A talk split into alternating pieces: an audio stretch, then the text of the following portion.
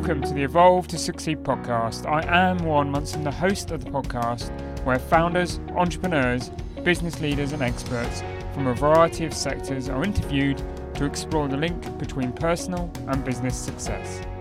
In line with Evolve's principles, we also look at the importance of personal development, accountability, and collaborative support in the pursuit of meaningful success. Through the insights of our guests, as well as my own business journey, the aim is to inspire you, the listener, to become better in life and in business.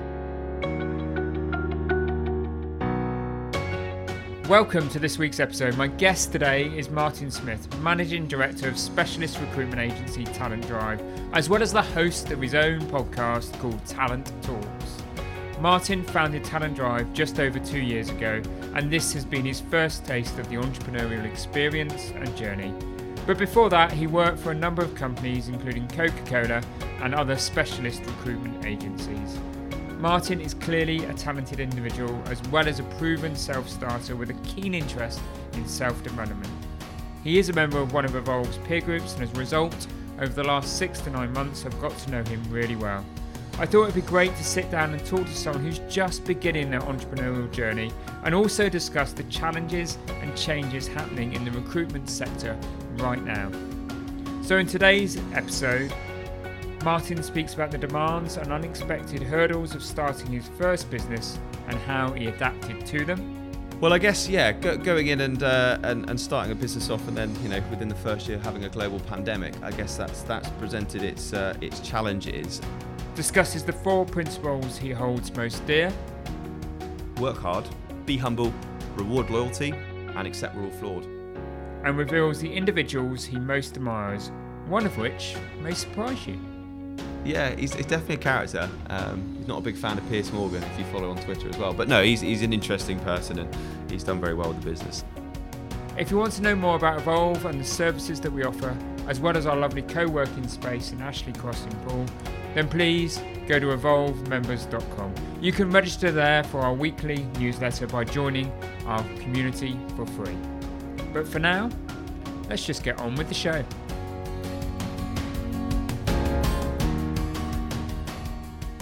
Martin, welcome to the Evolve to Succeed podcast. Thanks for having me, Warren. Nice to be here. Oh, it's great to have you as a guest on the podcast. And in today's discussion, I really want us to explore your kind of entrepreneurial spirit and you're quite early in your journey so you're two years into your journey yeah. so really intrigued to find out a bit about more about how you found that transition and what it's like to go out on your own because I'm sure they're kind of still avid memories that you've got right now. So tell us a little bit about your business, Talent Drive, and why you started the business. Yeah, sure. So, um, so Talent Drive is a, a specialist recruitment business. Um, we specialise in procurement, supply chain recruitment across the UK. So, from everything from kind of an entry level role all the way up to a what we'd call a procurement director. Um, I guess in terms of the why, I was sort of pondering this before today and I was very lucky to work for two business owners before, uh, sort of boutiques in the recruitment space. And I think for me, I just felt that I wanted to sort of, I guess, be in charge of my own destiny a little bit. Okay. Um, and and I think kind of do it my way. Not that there was a, a right or wrong way, but just sort of, I guess, do it do it my way. And I saw a little bit of a gap in the market, to be honest, in terms of uh, doing things on a more personal level, um, getting kind of more thought leadership out there through through things like the podcast and things which which have been, been great, which I do. Um, and yeah, I, I, think for me it, it has been eventful, uh, which we'll, I'm sure we'll come on to. But uh, but yeah, look, so so glad I did it, and I think yeah, as I say, working for two business owners just felt it was the right time two years ago. Right. So you'd learned and seen what others had done, yeah. and just wanted to do something for yourself yeah, exactly. And I was fortunate to kind of shadow both of them and, and, and understand sort of, you know, the, the, the challenges obviously of running a business and the stresses of that, but also the success and, and the empowerment that, that kind of gives and, and, and they gave yeah. them. So I think for me, it was always in the back of my mind, but um, wouldn't necessarily say sort of destined for it. I maybe when I was at school and things, I didn't necessarily think I'd ever run a business, but I think as I started to learn it through through working for two sort of boutiques in the yeah. in the area, um, it just seemed the natural path for me. You, spent some time with Coca Cola as well, yeah, didn't you? So I what did. was that like? So I went on the other side of the uh, the other the other side of it, really, um, the gatekeeper, as we yeah. call it in recruitment. Um, so I think I think from so I worked in London for a business for, for sort of six years, and I think I was a little bit burnt out with it, to be honest Yeah. with you, and I was at that sort of cross sort of junction, I guess, in my life where I could either go down the internal route, and I was sort of interested potentially in the HR route as well, Okay. which a lot of uh, recruiters sometimes naturally go into when they leave agency.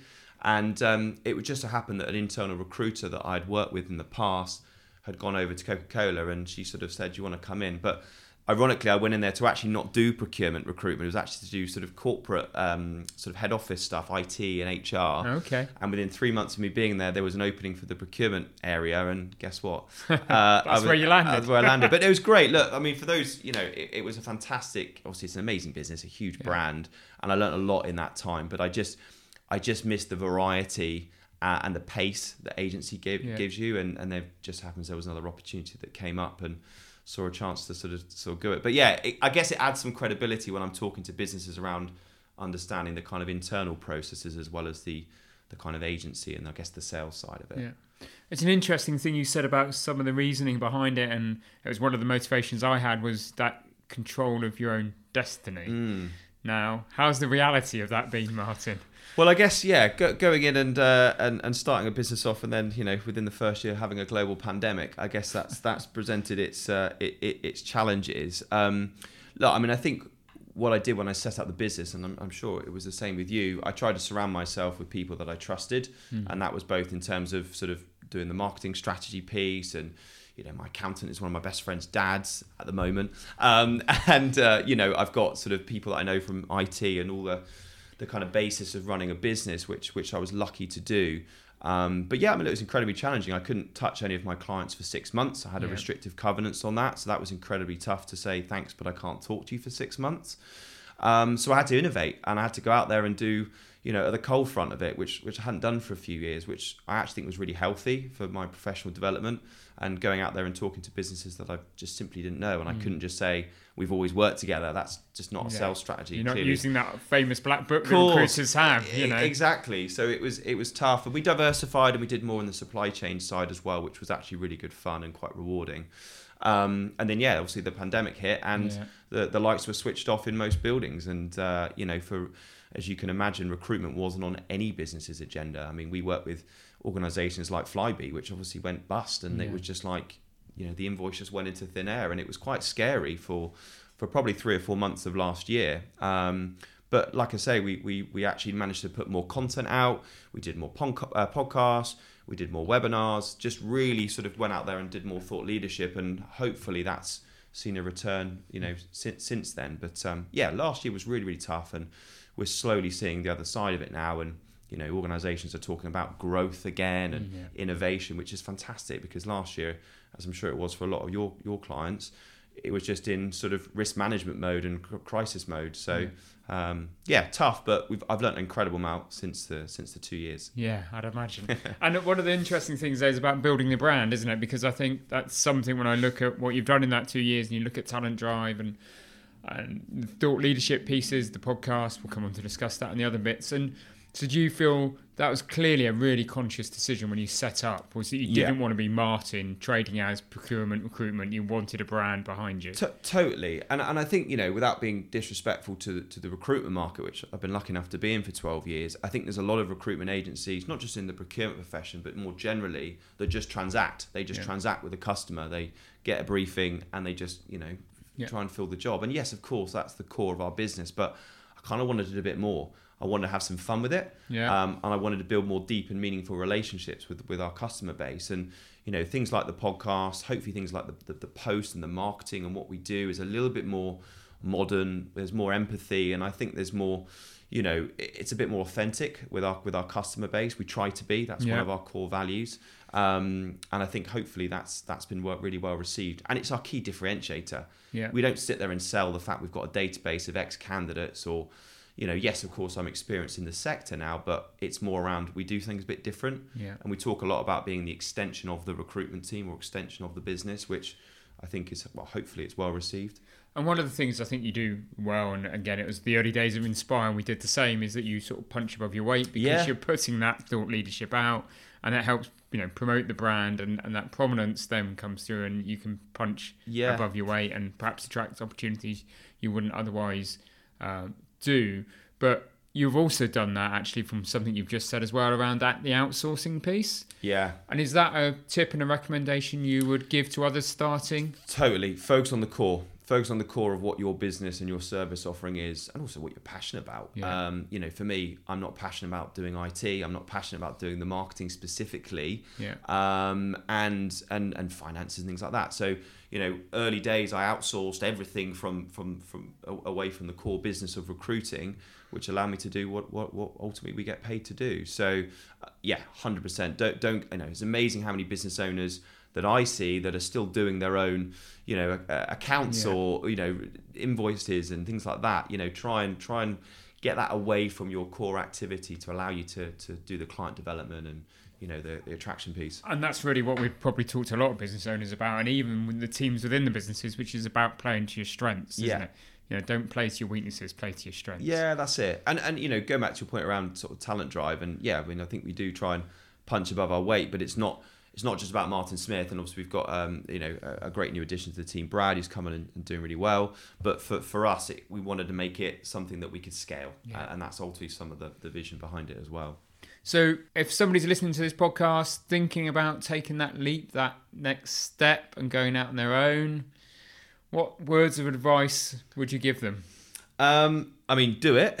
Firstly, that's I. I would, I would, I would say definitely do it. You know, take the risk. What you know, what have you got to lose? You know, there'll always be. For me, when I started the business, it was there. There will always be a job out there for another agency if, Yeah. if I need it, and it'll be the same with with all of your listeners in in in the markets that they do. But um, yeah, look, I think what I would say is make sure you know I used the word earlier and I use it a few times today, but make sure you're authentic with, and you're doing it for the right reasons don't just do it for money. I, mm. I, I, you know, I haven't set up this business just for a monetary gain. Yes, of course. Hopefully, if I scale it, I might be in a fortunate position to one day sell the business. But for me, I, I, I, I set it up for the reasons of I want to do something different.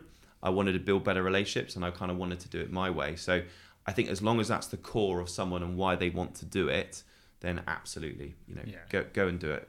I think in the evolved terms and in you know my language, I talk that talk to that about having sort of focus, passion, and belief. Yeah, and that's where it needs to start from. If you start with Totally. focus, passion, and belief, when times do get tough and a pandemic hits, yeah, then you're focused on like, what can I do now? And I've got belief and passion that this is going to come good.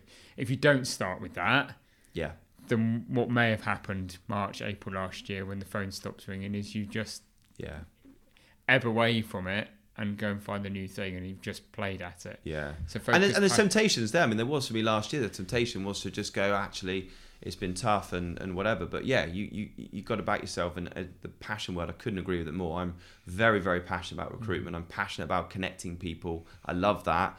Um, and if it's something that you love, then absolutely, you know, go go out and then do it. Definitely.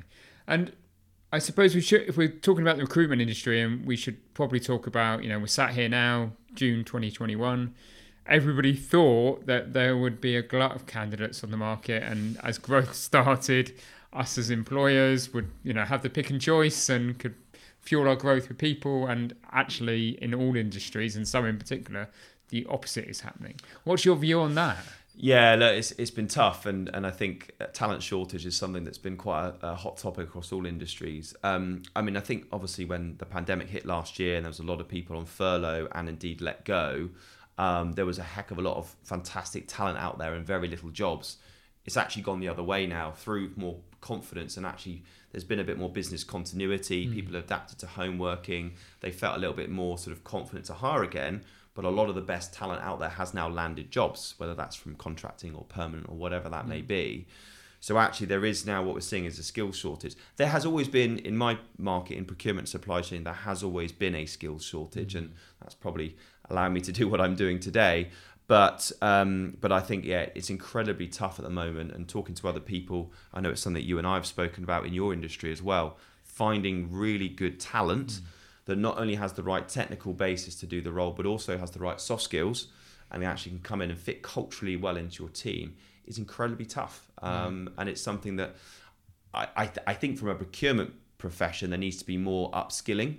And I think there needs to be more graduate programs to encourage people to do it because in that industry, very little people know about it. You know, in the in the accountancy space that you work in, you've got the accreditations. There's quite a clear, you know, you do a, a Yeah. degree in it and you develop on in your accountancy and finance exams. Whereas in procurement, people just fall into it, a bit like recruitment, I guess. But people just fall into it. So there needs to be more done, I think, to upskill and develop it as an industry and that, that people know about it. Yeah. Okay. And I, but I just, yeah, I think it's a challenge. The graduate thing is quite interesting as well, isn't it? Because I do wonder now, within most industries that rely on graduates, Mm.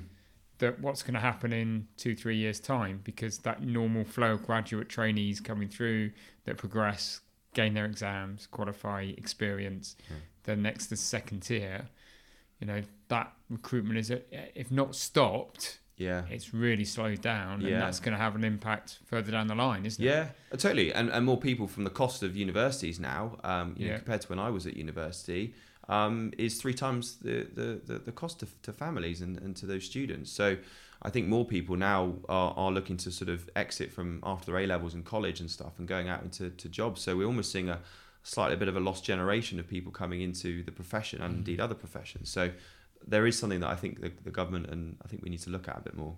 Okay. We'll come on and talk about what your definition of success is towards the end of our discussion. But clearly, you've you've achieved success. You've got some momentum. What do you think some of the qualities that have been essential in you getting that momentum have been? Yeah, um, that's a good question. Um, I, I think firstly, it's, it's being adaptable. Whether that's being adaptable in terms of sort of communication style for the appropriate audiences, or you know, to adapt to uh, adversity, or um, you know, a, a change in market. So I think certainly being adaptable is is is is one. Um, I think the number the number one thing for recruiters being a good listener. Um, it's very easy in any sales job to just talk at people and sell your product. But I think actually you, you, you've got to be able to listen. You, you can't be good in recruitment or any sales job um, if you can't listen. You won't be understand. You won't be able to understand um, what the need is. Um, I think listening allows you to build empathy and rapport. So I think that's a real, real sort of key quality to, to have as well in any business leader and understand your audience, understand your team. Um, you know, you can sell in, but if you don't understand it, you're not going to be able to deliver. Um, and I think I've used this word before, but I think being authentic, um, you know, that means a lot to me. It's grounded, it's honest, um, it's being real to the people around you. Um, and as a result, people are more likely to buy into that and, and allow you to build a credible business. So, And I suppose can we just expand on that a bit Yeah. more about what you really mean? Because you have used that term, and it's a really interesting term, isn't it? Being authentic. mm, And in terms of talent drive, what does it being authentic really mean? connecting talent. I know that might sound a bit, Yeah. that probably sounds a bit cheesy, but it's it's about going. You know, a client has a need, Yeah. and it's just understand, you know, stripping it back. What actually do you need? You know, yes, there's a job spec we can read, and yes, there's a salary banding and whatever. But actually, it's really understanding the true, true kind of core personality of that individual, what the business represents. Actually, are they struggling and they just need someone to come in and save the company money? That's mm. fine as well as an approach.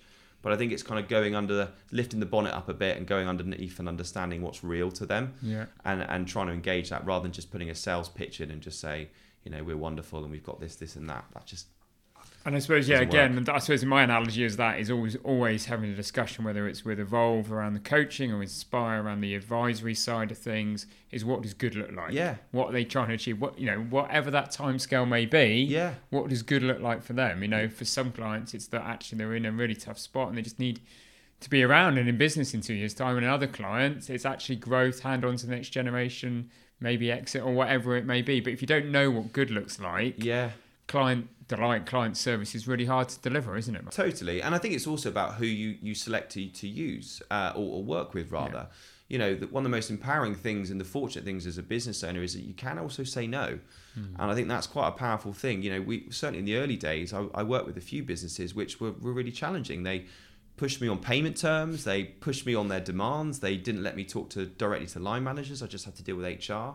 You can't build any relationship No. or really truly understand a job if you you're not doing that and we've had to say no. Uh, and but that, that's a learn, by the way. I, I, I was going to say, is that one of the compromises you made? yeah, it on? was early days. You're, you're in yes mode, and, and, Yeah. and listeners that are thinking about setting up a business, or maybe in those early stages, which which I still am. I see myself very much still in early stages. Two years in, the easy thing is to say yes because it's a customer and it's potential cash for your business. But actually, that can tie yourself in knots. It can compromise your values. It can compromise your your energy into something that, that, that may well not sort of materialize.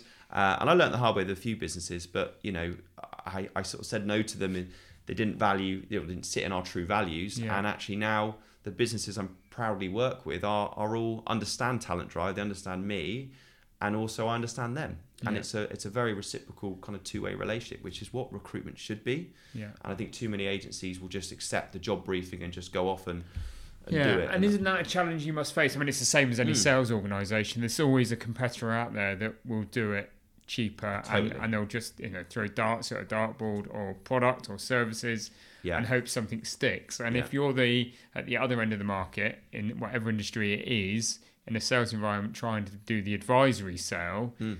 and your competitors are doing the polar opposite, sometimes that must be really frustrating. It is, and obviously procurement are, are, are trained negotiators, so they are at the cold face of negotiating that contract as well. So uh, they're there trying to get the best price. Um, so it's incredibly tough as a recruiter in that space. But I always say to businesses uh, and, and hiring managers, if it's about cost, it's a, if it's about price, don't work with me.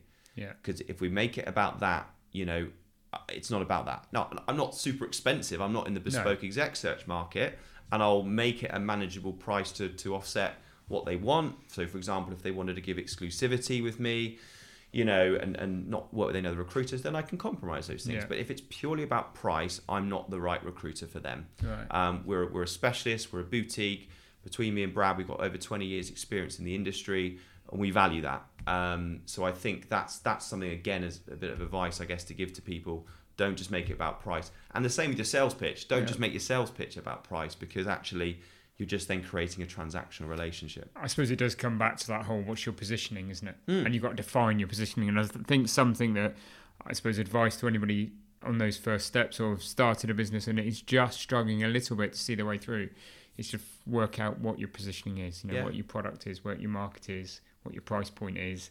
Because there is Mm. some, you know, price it low, stack it high. There's a model Yeah. there. It's just got you got to understand where you are in that Yeah. model, haven't you? And I think also, I would say on that point that once you've got a customer that is good, they're they're they're they're engaged with you, you know, they're they're the relationship is working well. Wrap it in cotton wool, you know, mm. love and nurture that relationship, develop it. Because you know, my word, we all work with challenging businesses at times, and I think once you get a good one, they are gold dust. And Mm. you know, again, there's a few that we're really we love working with, and they get us, and they're fantastic. Um, so yeah, when you do get a good customer, you know, love and nurture them. Yeah. So love and nurturing them in a normal world's easy-ish. Love and nurturing them in a kind of COVID pandemic world as your new business, you know, just establishing relationships isn't so easy. So any advice on how you've gone about doing that? Yeah, I, I guess that, that that's true. And obviously, interviewing has always been face to face. And when the pandemic hit, we were just all doing it via video and things. So, um, look, I, I- I think little and often contact is is what is what I would say with your with your with your client base. You know, we we check at the start what the parameters are in terms of the communication. So, for example, we now starting to use WhatsApp with with some of the hiring managers that we've got good relationships with. Now, that's not professional on all counts, um, but you know, when we start building those relationships, and a lot of those have started during the pandemic, so a lot of them we haven't met with. You know, there's loads of clients I now work with, which I did I've never met them. So I think it's the little and often, the, the short, sharp. If they are you happy with a text? Are you happy with a you know a message, an email? What is the best communication style? I think understand that up front. That is more important now than ever. Because before it was we've got a new client, we're going to go to London or Yeah. go to Surrey or whatever and travel down to see them.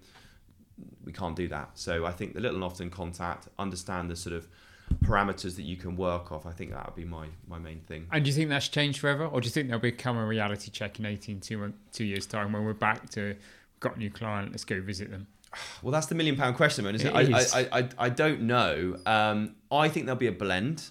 Um, and we spoke about this off air before. I, I think, you know, certainly how I'm going to set up my team moving forward will be a couple of days together a week and then a few from home. And I think there'll be what I would like to see with clients is um, maybe like a quarterly review and Yeah. actually doing that face to face. But certainly on every job brief, we don't need to see people. And I don't think, I think that's changed forever now Mm. moving forward.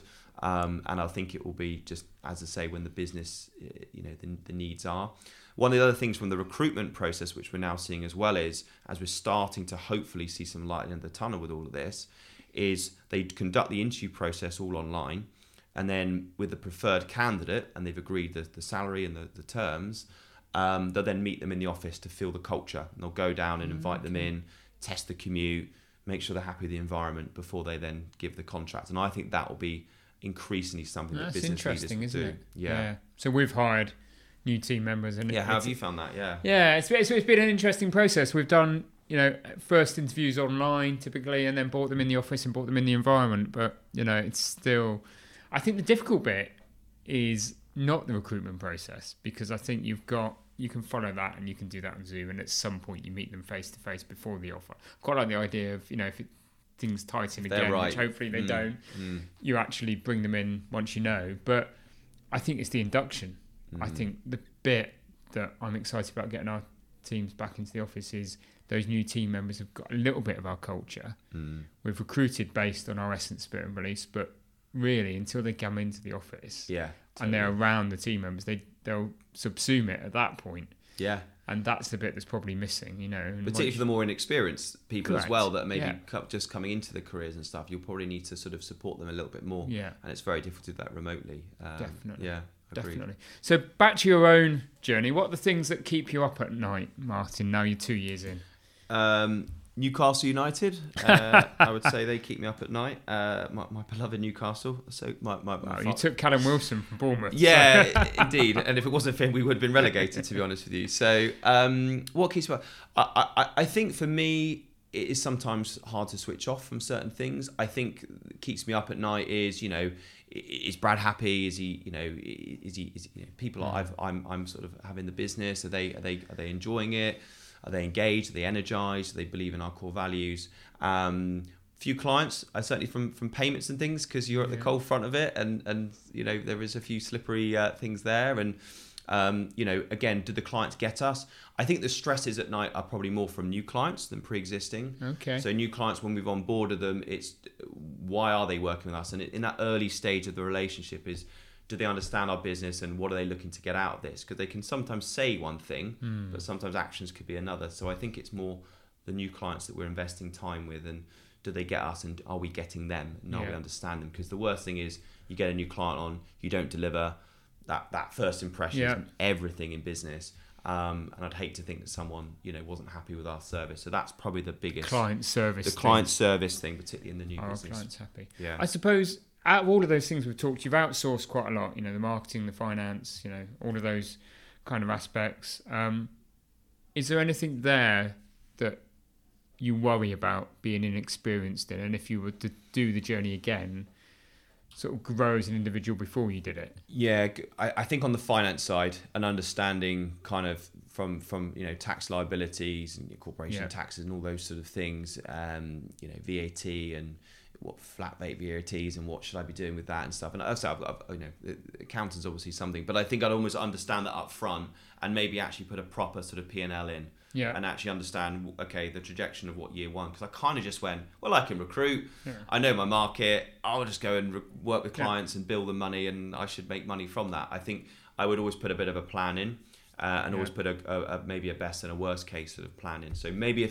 a bit more number crunching in advance which is something I really didn't do um, that would be my sort of That would be the piece. yeah And in terms of you've continued to develop yourself, you know, you're, you know, should tell the listeners you're a member of one of the Evolve peer groups, which is great to have you as participating in, in one of those groups. So you've continued to develop yourself as an individual. That's Yeah. clearly been a really conscious decision. Yeah, I've had to. I, I'm I'm a I'm a very I would describe myself as an, an, an immature business owner um, compared to certainly a lot of the the, Yeah. the great guests that I listen to on your show, um, and I'm learning all the time. I, I, I think to be clear, you should learn in business all the time, whether you know you're two years in or 32 years into a business. Um, you should always be evolving and learning, and there you go, evolving, Yeah. um, and and you know learning and developing. And and I think for me. I know how to recruit, but I don't know how to run a business. It was essentially what was my attitude when I Yeah. set up. So, and you know, you've got to take the learns on the way. So, I- yeah, I make a conscious effort. The Evolve, the Evolve peer group is, is fantastic, learning from business leaders of different levels of maturity. I think the biggest learns are from those that make mistakes and they mm. share those mistakes with, with individuals and different events and people that I've spoken to that said, look, don't do this. And, you know, it's, it's easy to pick out bits of advice from different people, but I think the biggest learn is from, from, from things Yeah. you've done done well as well as not done so well. But um, y- y- yeah, It's the I'm good, always the bad, evolving. and the mad, isn't To- it? It's of totally. life and business. Yeah. Yeah, you've got to understand it all. Yeah, well, wouldn't life be dull if you just ran a business that it was always yeah, it's all fine. You know, you want to challenge yourself, you want to push yourself, but that also can create challenges on the way. And I think you know that's actually part of the excitement and the enjoyment of, of running a business. Sometimes the stress, but Yeah, and I suppose that leads into that question about how you know being entrepreneurial. How's that affected your personal life? Well, I've got a very loving wife, uh, now wife, just got married. Uh, so- Congratulations. So, yeah, thank, thank you. Um, so I think I, I, I think that definitely has an impact. Certainly the last eighteen months, particularly. I think the first six months of setting up the business, it was all very new and shiny, and it was just kind of like ignorance is bliss, maybe. But I think the last eighteen months, um, trying to navigate that, as I say, out of the pandemic was was a challenge. Um, but I think as I say, you know, Elle, my wife, she's very supportive. You know, she's very good at keeping me a level head and being quite pragmatic about things as well. And I think my advice to anyone is, you know, get make sure there's someone around you, whether it's a friend, whether it's a partner, someone that hasn't got a um, a professional attachment to your business, and ideally not an emotional one either, to to almost use as your soundboard. And you've been great at me as well, and, and sometimes just sort of saying, you know, am I mad by doing this? What's your Yeah. thoughts? I think that's really, really important to have. You shouldn't just be taking advice from from shareholders or, or, Yeah. or people that are employed by your business as well. Um, but but yeah, look, we're we're in a beautiful part of the world here. I managed to get down the beach and I do a lot of exercise. I do my runs. Um, and I think again, it's I, I have make sure I have an hour dedicated every day, which I'm doing something that isn't at my desk, staring at it, staring at the screen. Um, whether that's a run, whether that's just a walk, uh, you know, down the road or whatever that may be. It's really, really important to dedicate the time. And again, there's so many business leaders that I talk to, which they just get up at seven, they straight on the laptop, and they're, they're way through till nine o'clock at night. How can you possibly work Yeah. productively for that long? So I make sure I break down the day and, and you know, empower the people that work for me to do that. And, and it's great to have that. You know, I like that idea of just setting aside an hour because I think when times get tough, we all can just revert to we need to be at the coal face and Yeah. neglect ourselves as individuals Yeah. and, and not look after ourselves, and that then has impacts and consequences, Yeah. doesn't it? Inevitably. But there's always something you can do. You know, you Yeah. could always be working the whole day. You Yeah. could always put a meeting in or have a call, and of course. But yeah, you, you, you've, you've got to take that step back. And I think we've all learned that during the, the last 18 months of taking a little bit of step back and spending more time with family and friends when we're able to. Um, and I think that's really healthy when you run a business. Yeah. And what do you think the best piece of advice you've ever received is then?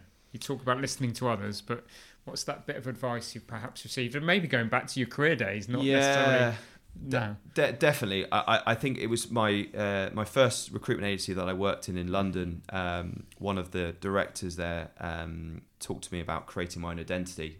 When I started out in recruitment, I, I was just literally just watching the people around me that were very successful and just trying to copy it Yeah. and mimic what they were doing because it worked for them, so it worked for me.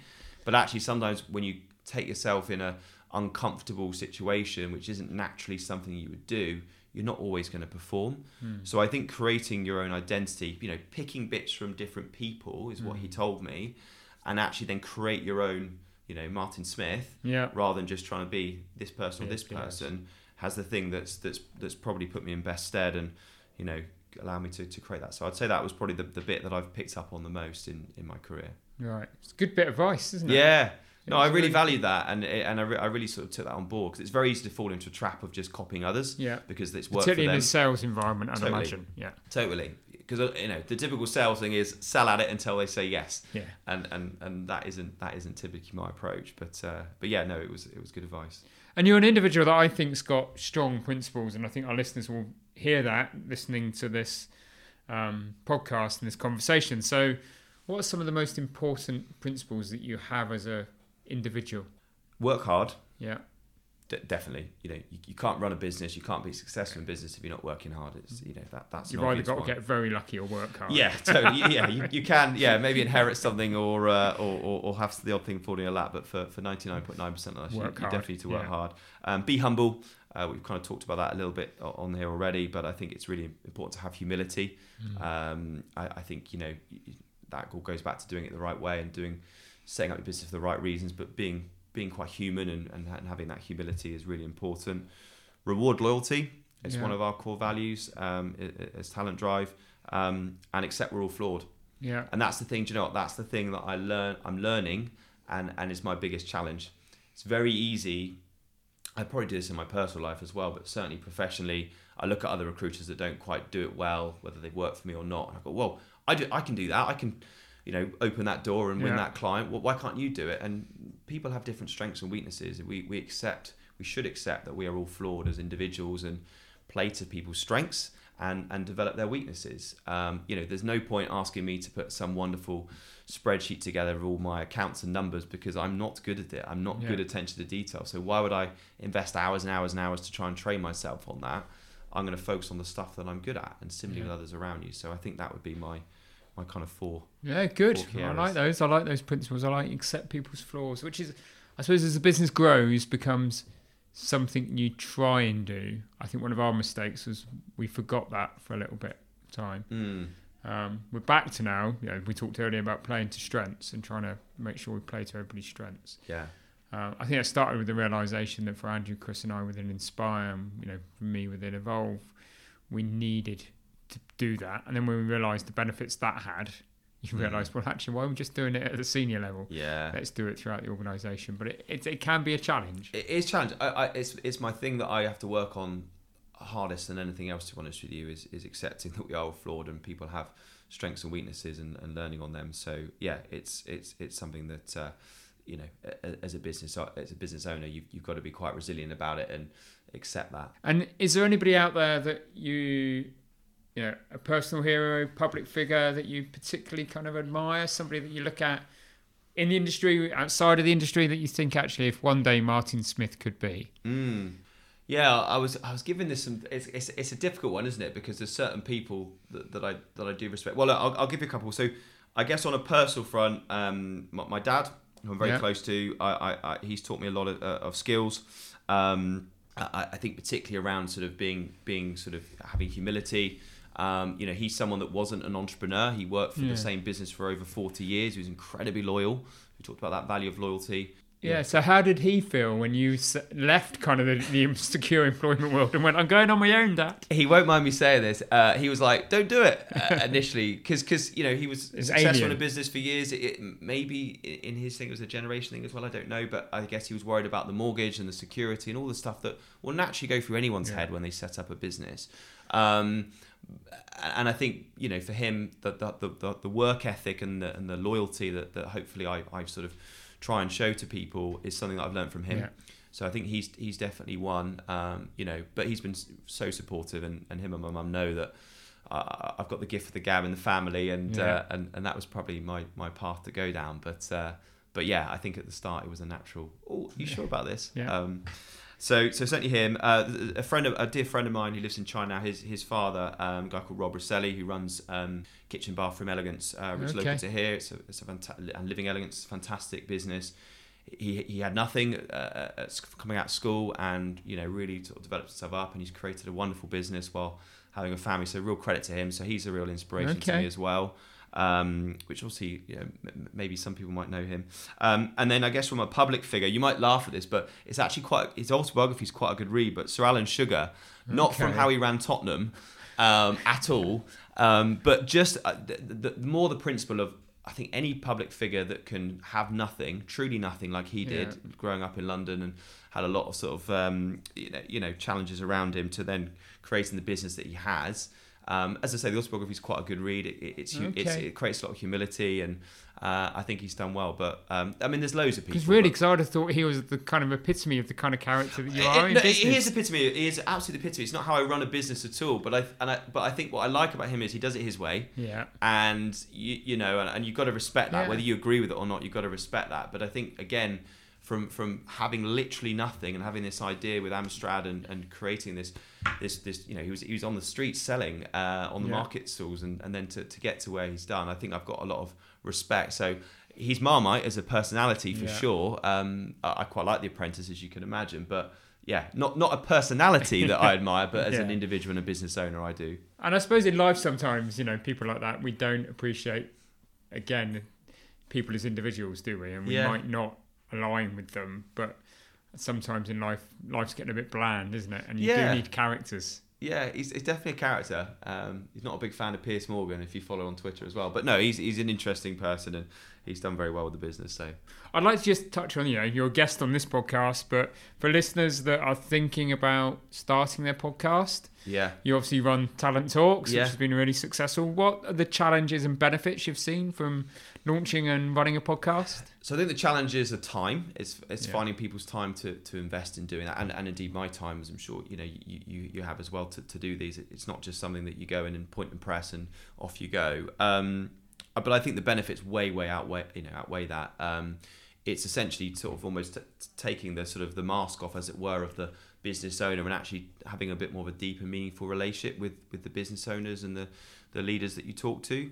Um, so I've had incredible value from that, whether it's kind of deepening current relationships I already had, or just getting to know brand new procurement leaders. Yeah. Um, and actually raise the profile, uh, which I know is something you're, you're passionate about as well. I think raising the profile is in the industry is what I've, you know, why I do it. Yeah. To be honest with you, Th- th- there's no real monetary gain. It's something that obviously comes out of my own marketing budget. I'm not making money from the podcast. Um, you should never set a set start a No. podcast for, for that reason. I think to add as well. Um, but again, it's just something different. I saw a gap in the market. No other procurement recruiter was doing it, or there isn't much procurement podcasting out there. Yeah. Um, so mine is quite sort of niche and boutique to that space, um, but it touches got on broader business principles and, and, Mm. and other hopefully principles as well. Um, but yeah, look, I, I love it, and I'd highly recommend people to, to to go and do it. It's something fun, and it's just a bit different. Yeah. Rather than just setting up a webinar and clicking on and getting 100 people on it and talking about recruitment, it's just a bit different. And to Yeah. talk to people on a bit more of a, a, a human human Yeah. level. It has that outreach, doesn't it, that you sometimes can't quantify. Yeah. And you know that Exactly. touch point when you do a webinar or in when you could a real world event, you'll get you know the, the 100, Yeah. 200 people there, Yeah. but they're there for that moment. When you've got the podcast, it's got longevity, hasn't it? And, It has. and the things that come out of it. But for me, I think it reflects that you know I'm loving this conversation as I do all of the episodes we've done, and I always come away with at least one thing that goes, ah, Yeah. okay, it's made me stop and think Yeah. Yeah. during that course of that week or that conversation, and that's got to bring Yeah. benefits as well. And that's a really good point. And actually, from a procurement point of view, it's it's the stuff that allows me to, to keep up to date with my market and to Yeah. add credibility. So Mm. if a client will come to me and say, "What do you think about this in the market?"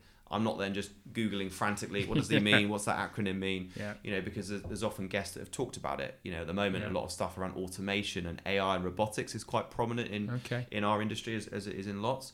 And and actually, I've had to sort of learn that and, and make sure I'm sort of on my toes with that when I'm talking to guests as well. So it really adds to credibility and it adds to the business. It's the Yeah. brand, it's the proposition, it's the we don't just recruit punching like you're. yeah punching above your weight, Yeah. and actually investing that time means that you really do want to share that Yeah. knowledge. Yeah. Exactly, and, and do it for the right reasons, as I say. I that's the really, really important thing. Yeah.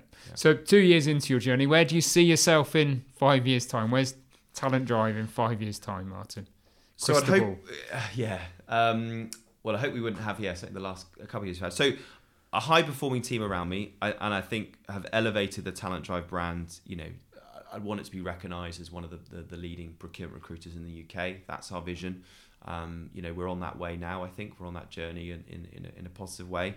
Um, but I think to have a yeah high performing team that's quite self sufficient um, and it can allow me to, to, to do the more kind of higher engagements with with sort of the C suite and and Yeah. look at different you know basically running the business, looking at other va- value stuff and diversifying the the proposition that we're doing, doing more on the podcast and stuff. So having a core team around me was, is where I would want to, Okay. to be in five years. Brilliant, fantastic. So I've got to end the podcast with the typical last question that I always ask.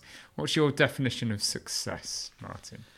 Um, the definition of success for me would be, well, I, I, I yeah, being happy in what you do. Um, I, I was struggling to find something that wasn't cheesy when I was talking about the definition of success. I think all of my answers were, were quite cheesy, or maybe re- re- replaying some of the stuff that I'm, I've, I've already sort of said to you.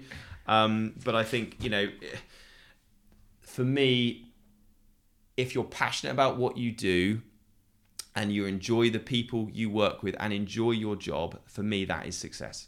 Brilliant. If you enjoy what you do, then you've nailed it in life. And that doesn't, that shouldn't matter what the monetary value is behind that or how many t- people are in your team. Yeah, If you're truly happy in the job, that's, that's success. success.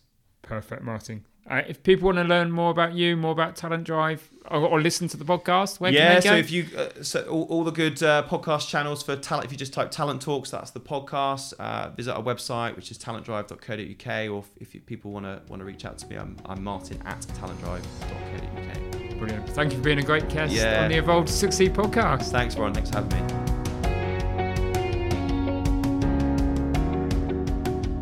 I loved what Martin said about wanting to be in charge of his own destiny and do things his own way, and how this inspired him to start his own business. I'm sure that's a feeling a lot of you listening to this podcast will easily identify with. It certainly resonates with me. And perhaps reverting to trying to reflect on those original feelings, that focus, that passion and belief that you had when you started a business can also act as an important reminder to you about why you do what you do, why you have a passion for what you do when things are a little tough or you just feel a little jaded. I also hope that anyone listening who is thinking about starting their own business will in- feel informed and inspired listening to Martin's story, especially considering that he set up Talent Drive only months before the pandemic. There's no doubt Martin's attitude to self development and having a strong set of principles are really important characteristics, and I believe that will hold him in good stead as he grows his business in the years ahead. I also love, just to conclude, what he said about accepting that we are all flawed in some way, something that I'm going to reflect on in the days and weeks ahead.